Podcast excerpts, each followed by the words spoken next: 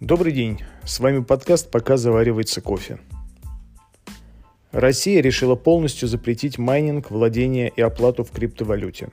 Честно говоря, это вполне ожидаемо. Удивительно, почему это не было сделано раньше. Как правило, любые людоедские решения принимаются молниеносно. Курс биткоин ночью просел на 10%.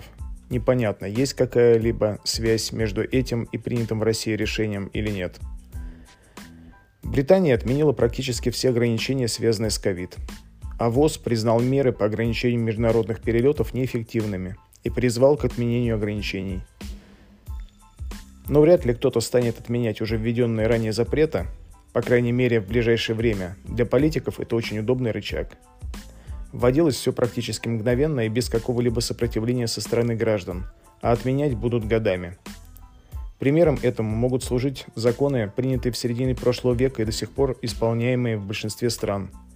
Для меня, например, непонятно, почему в магазинах свободно продается алкоголь и табак, от которого ежегодно гибнет людей не меньше, чем от ковид.